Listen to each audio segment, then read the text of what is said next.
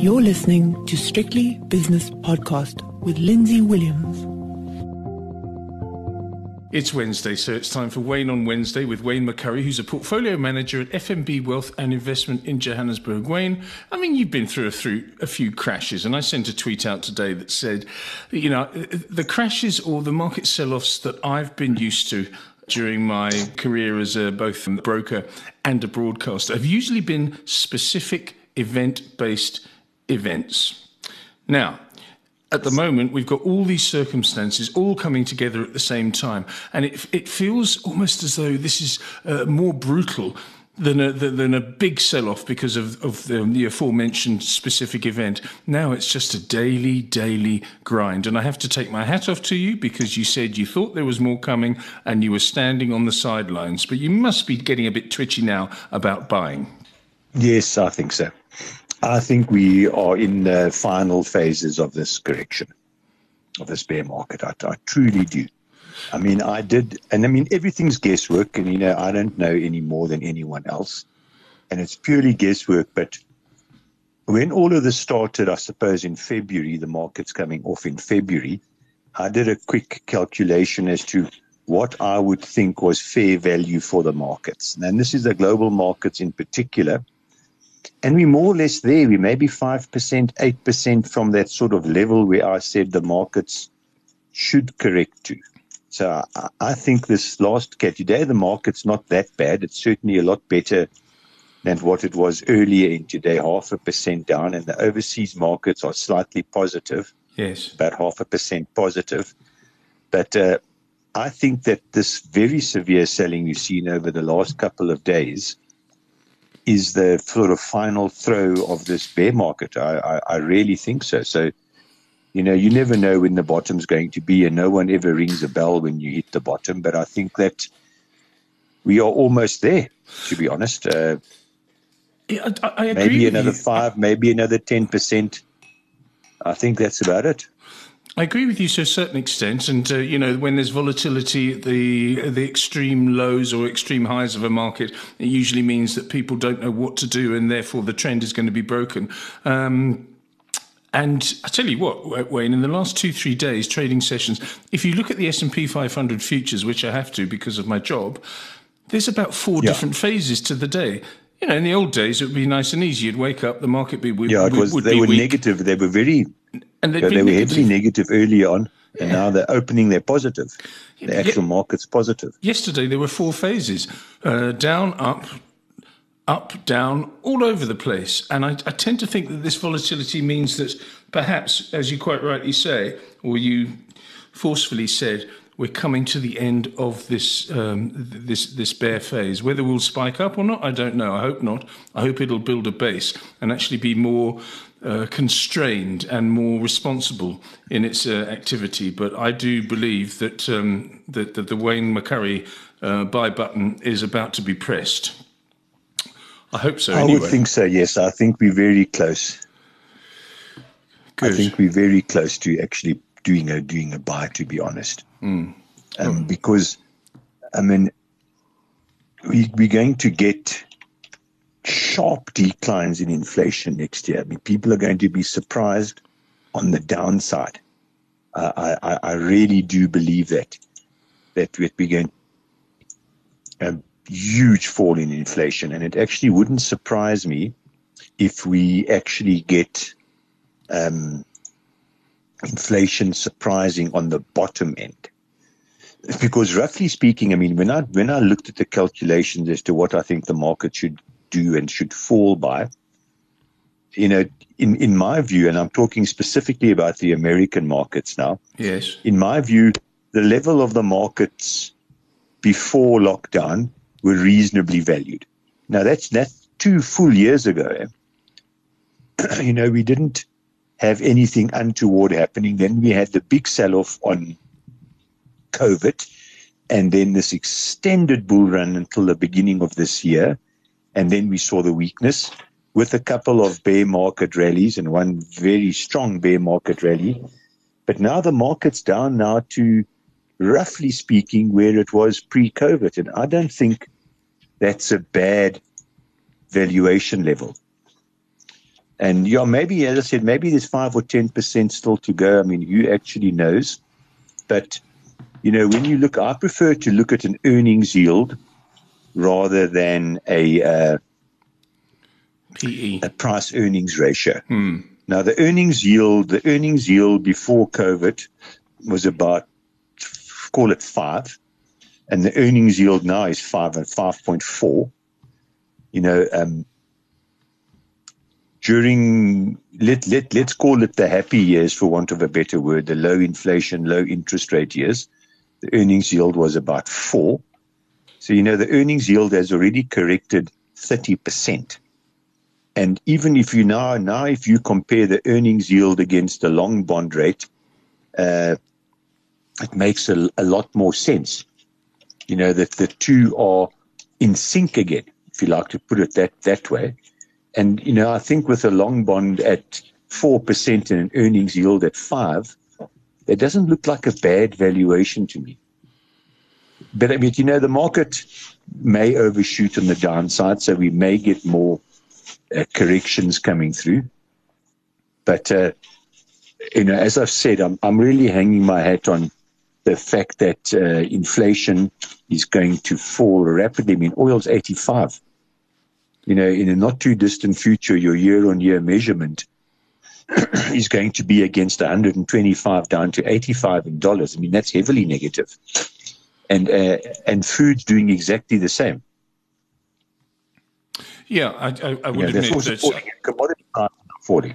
You know? Yeah, commodity prices are falling. It, it, we've said this before, but the oil price at one stage, Brent crude oil spiked to $139 a barrel. It is currently trading at $88 yeah. a barrel. And um, it doesn't look as though if the world is going into a recession or a slowdown, not recession, a slowdown, then the demand for oil will fall and it will go down to $60, $70 yeah. a barrel maybe. And that is incredibly impactful on inflation, as you keep on telling us. Yeah, you know, commodity prices are what's this 30 odd 35% down and i still think they're going to fall further. And food prices aren't down as much yet. They're only about 10 or 15% down. But i think that's going to also continue to fall. And then then we'll see this inflation year on year measurement. You'll have food energy because forget about the european gas story. That will resolve itself by the middle of next year. And that might also be heavily heavily negative. So you're going to have food and energy and commodity prices year on year minus 30, minus 40%, you know, inflation is going to fall rapidly. It really is. Yeah. It really is. Um, so, if you if you believe that commodity prices in, uh, priced in US dollars are going to continue to fall, and they have fallen not precipitously but uh, substantially over the last few weeks and the last three months, in fact, um, does that mean that you are abandoning SA resources stocks? Yes, we'll steer clear of the resource shares for a little while longer. But I mean, they are angling up, you know, another, I don't know, 20% possibly on on those shares, 15, 20% on, on, on, on those shares.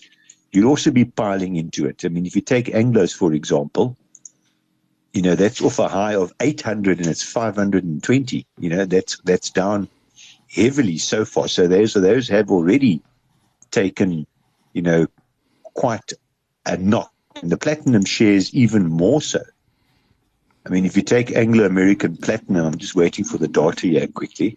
Yeah. um, you take anglo american platinum i mean that's down from oh call it 2100 to 1,100. So that's halved already. That's a I don't big think, move. Personally, I don't think there's too much more downside. That's a massive move. I don't think there's, it's now lower than what it was pre COVID. You know, so I think these platinum shares, you know, they might already be a buy, quite frankly. Despite the fact I mean, you think commodities are going to come heavily. down more. Uh, so you. Yeah, but the share, the share will be anticipating that. Okay. So I, I think, you know, maybe even the platinum shares, possibly even even a buy. I'm just trying to see get Impala here quickly because I think that's been even worse than Anglo. While you're doing that, there was a company um, called Southern Palladium which came out with its results this morning. Share yes. price fell 17.5% on the opening. Yeah. I don't know what it's done since yeah. then. It's probably recovered, but uh, yeah, they're But it's pressure. a very small cap company, yeah. Yeah, it's it a is. very small cap company. And, very new to the exchange as well. Yeah. Yeah. You know, you know, Impala has fallen from 300 Rand to, I'd say, it's also half to 160. So that's also halved. Hmm. Looks like some bargains coming up. But on the other hand, if you look at Anglo American PLC, you say it's gone from 800 to 500. I'm rounding up and rounding down here. Yeah. It was in the 50s at one stage. So it can go a lot, oh, yes, lot but lower. you're not going to get that. No, no. It's, it's, you must remember those were a very unique set of circumstances that pushed it to that 50. And it was a combination of two things. First of all, they had invested heavily in capital expenditure from about 2007, 2006, all the way through to 2013. So they had pumped in billions and billions, and they very specifically they bought that copper mine in South America or the copper prospect in South America right at the top, but they were also expanding in every aspect of their business. So they spent money hand over fist and then the global financial crisis hit, and from an economic impact, that's way worse than the current high inflation and high interest rates. The economic impact of the global financial crisis was far more was far more severe than what this downturn is going to be. So they were hit with those two factors: collapsing demand and massive surge in supply. So as a consequence thereof, you got commodity prices. I mean, iron ore went to thirty dollars you know, collapsing around your ears, and that's why it went to 50. So it's not going to come anywhere near 50 uh, this time around. I would say at absolute most bearish possible outlook for Anglos will be 300, 350 Rand, not 50 Rand. And maybe Kumba is even a better example because Kumba, for the very same reasons, you know, Kumba got to 26 Rand.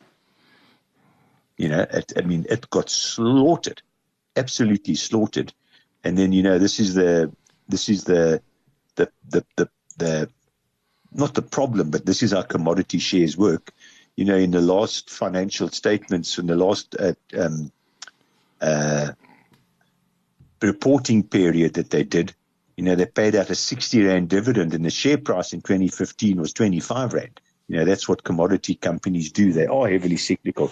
But the downturn now in commodity prices and commodity share prices is not going to be anything like we saw in the aftermath of 20, 2008 global financial crisis because commodity companies haven't spent any money, so there's no new surge in supply coming on stream, and the economic consequences of this period of higher interest rates and higher inflation is going to be a fraction of what the economic impact was of the global financial crisis. Let's hope so. So it's on your shopping list, but you're not quite ready to buy yet.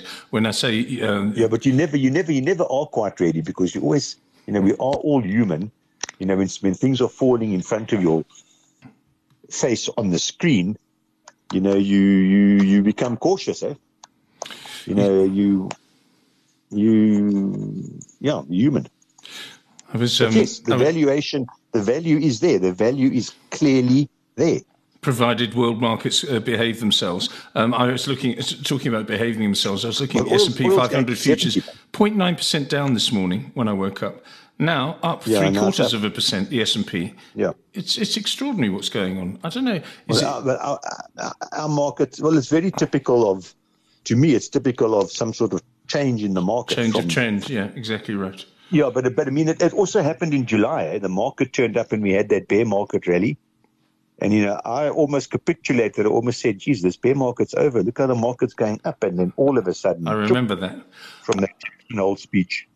I remember so saying to you, how are you going to feel and how are you going to behave, Wayne? And I remember on, on a podcast on a Wednesday and saying, you, you, you, might be, you might be actually losing out here. And you said, well, if I've lost the first five, six, seven percent on the upside, then it doesn't matter because this is a long-term position. But to, to your, you know, to your credit, you stuck to your guns and now you're going to reap the benefits, hopefully.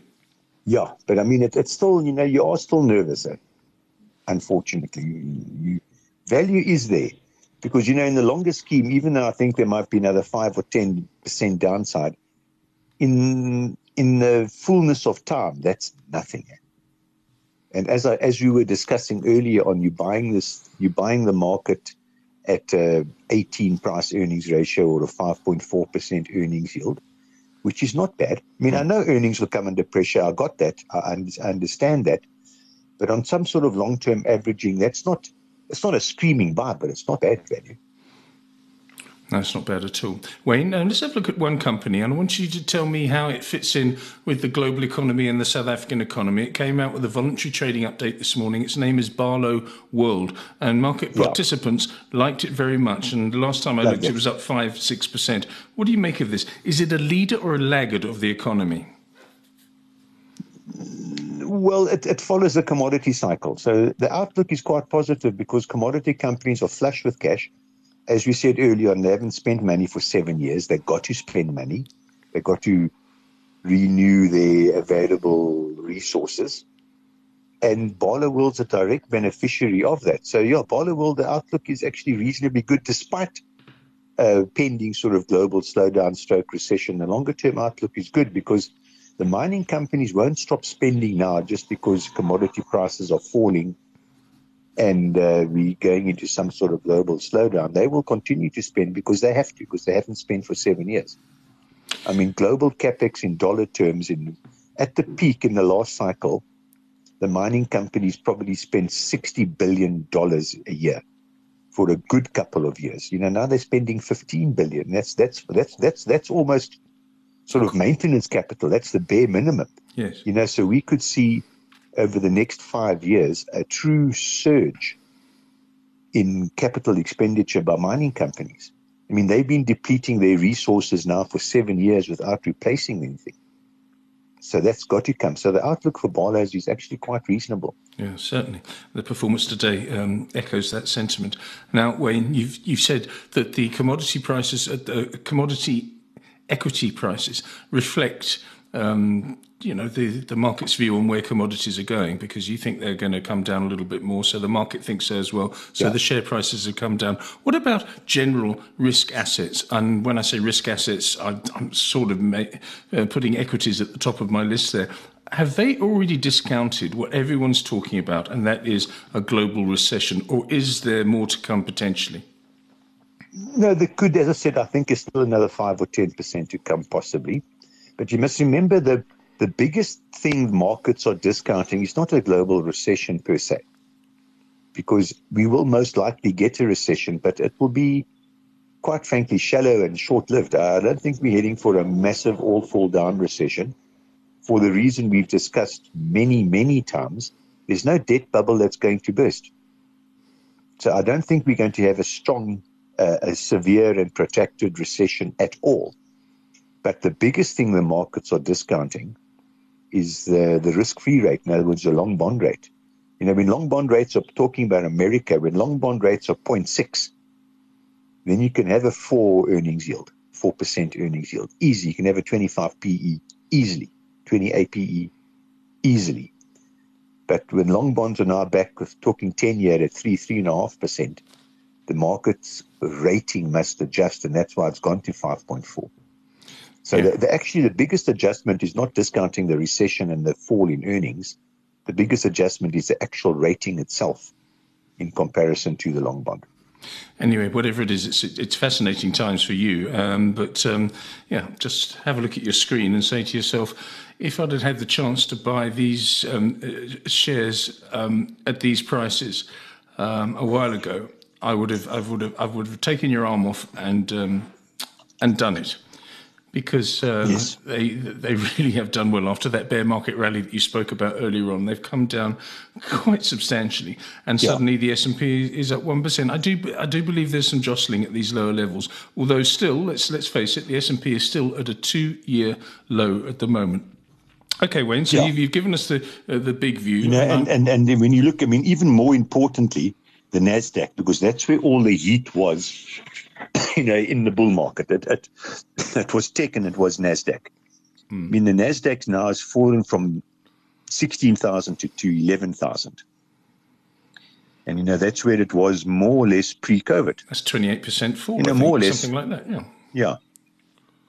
You know, so all of the all of the hype has gone out of you know these these type of of, of shares you know a lot of these prices have fallen quite significantly. Yes. And, you know, if you take companies, yeah, I mean, I'm just looking at Tesla here now because I think that's a classic example. You know, Tesla's down from at the, at the absolute peak of $400 is down to $280. Uh, and maybe Netflix is even a better example. I think it's better. Better yeah. example, that is. Where is it? Yeah. I'm just getting it now quickly. Do you invest in tech yourself? From the, indirectly via my pension funds and that. I don't buy it directly. Okay. so Netflix is down from, oh, what's this now? Let's call it 700 hmm. to 230. Yeah. yeah. And it's and that's, and that's off, big. Yeah, that is a really big move. Uh, it had to happen. And this is the proper company. Hmm. Yeah, it was the share price was way too inflated, but this is a proper company. Eh? You know, Tesla is still expecting future profits from car sales. This this company makes profits. It does, and it's if you if you went back to the 1920s, 1930s, the golden era of Hollywood, 1940s even. Uh, this is the equivalent of an MGM, for example. It's, MGM, a, it's, a, yeah. it's, it's, a Hollywood studio. It's a glamorous Hollywood mm. studio that makes films. It doesn't just stream them, buys them and streams them and yeah. charges you. It makes its own films and keeps on making more. The content that this company yeah. churns out is extraordinary. It's massive. Mm. Yeah. And I must admit, I spend most of my time watching their content because it's actually very good. Well, some well, certainly the ones rubbish. I've watched are, are, are, good. Some of it's rubbish, but I mean that's the same with any TV thing. What was the but, last uh, one that you watched that was good? The 19, uh, things called Dogs of Berlin. It was excellent. Dogs what? Dogs of Berlin. Dogs of Berlin. What's that about? It was like a, it was like a detective thing. Oh yeah. It was very good. But just talking about the 1920s and the MGMs and that, yeah. you know, the US government came down heavily on those companies because they owned the distribution and, well, they owned, they owned the cinemas and they made films. And they said to their cinemas, you could only show my films. And the US government actually forced them to sell off the cinema chains and allow the cinema chains to take films from any studio. And you know, Netflix, I'm not saying it's now, but at some stage into the future, or not, let's just, let's not say Netflix because you, you never know whether it will be Netflix or not. But if they continue to make more content and distribute it on their channel, and let's just say their channel is the biggest distribution network there is, and they could easily be legislated against to say you've got to actually have a certain proportion of your broadcasting not Netflix, or you've got to allow other people onto your platform, or there might even be legislation where they say you're just a platform. Your film production thing must become a separate company and you know, must compete with other distribution channels, and that content must go on other distribution channels. Because exactly the same thing happened with uh, Power in America. You know, they split the distribution from the production of Power. So, I mean, that could happen at some stage as well. So, you know, it's, it's fine producing content now, but if that's deemed to be uncompetitive because you own the distribution platform and somehow you're crowding out other other studios from your distribution thing, you know, the the anti-competitive legisl- legislation doesn't like that. Eh? But I mean, that's way into the future.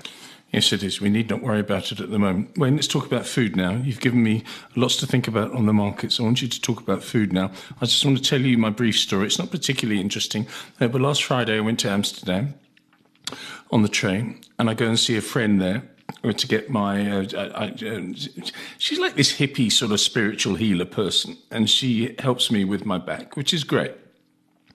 But she's because she's a hippie, she likes traveling to Thailand and she only ever eats Thai food. She'll never go to a supermarket. Yeah. She'll always go to a market and buy, you know, Thai green basil and um, uh, bean sprouts and that sort of thing and, and cook. But I said, this time, listen, I'm going to I'm gonna buy you a takeaway from my favorite um, a Thai takeaway in Amsterdam, which happens to be in the red light district. Now, the red light district is known for one thing to most people, but in, in fact, it's a culinary centre it's got lots of lots of um, um, uh, foreign restaurants, Argentinian steakhouses, uh, Chinese, Thai, Japanese, etc. Because that's it was the cheapest area. So uh, people, immigrants, migrated to this area.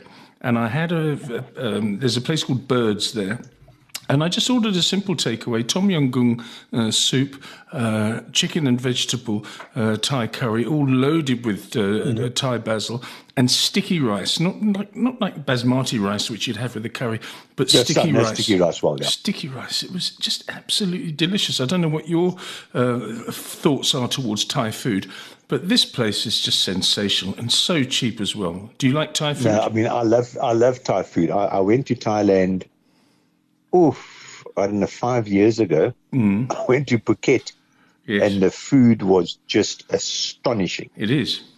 I mean, it is, and I eat a lot of Thai food. Yeah, in fact, that was my food story.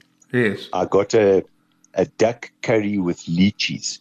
Oh, yeah. I got it mild, medium. I got it hot, properly hot, and it had the genuine article sticky rice mm-hmm.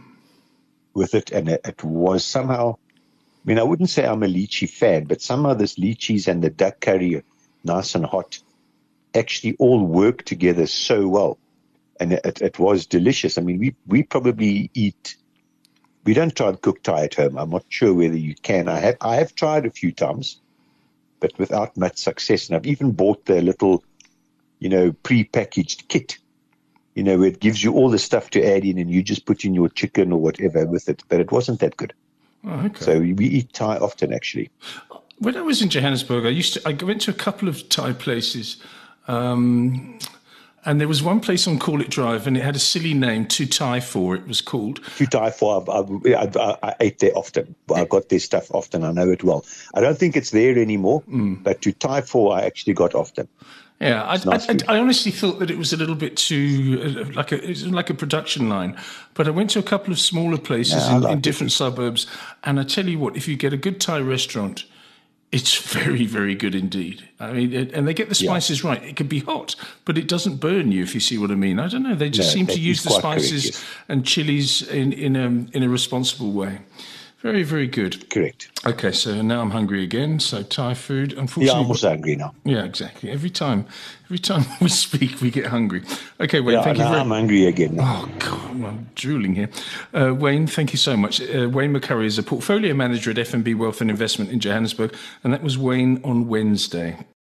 The views and opinions expressed in these podcasts are those of Lindsay Williams and various contributors and do not reflect the policy, position, or opinion of any other agency, organization, employer, or company associated with strictlybusinesspodcast.com. Assumptions made on the analyses are not reflective of the position of any other entity other than the speaker or the author. And since we are critically thinking human beings, these views are always subject to change, revision, and rethinking at any time. Please do not hold us to them in perpetuity.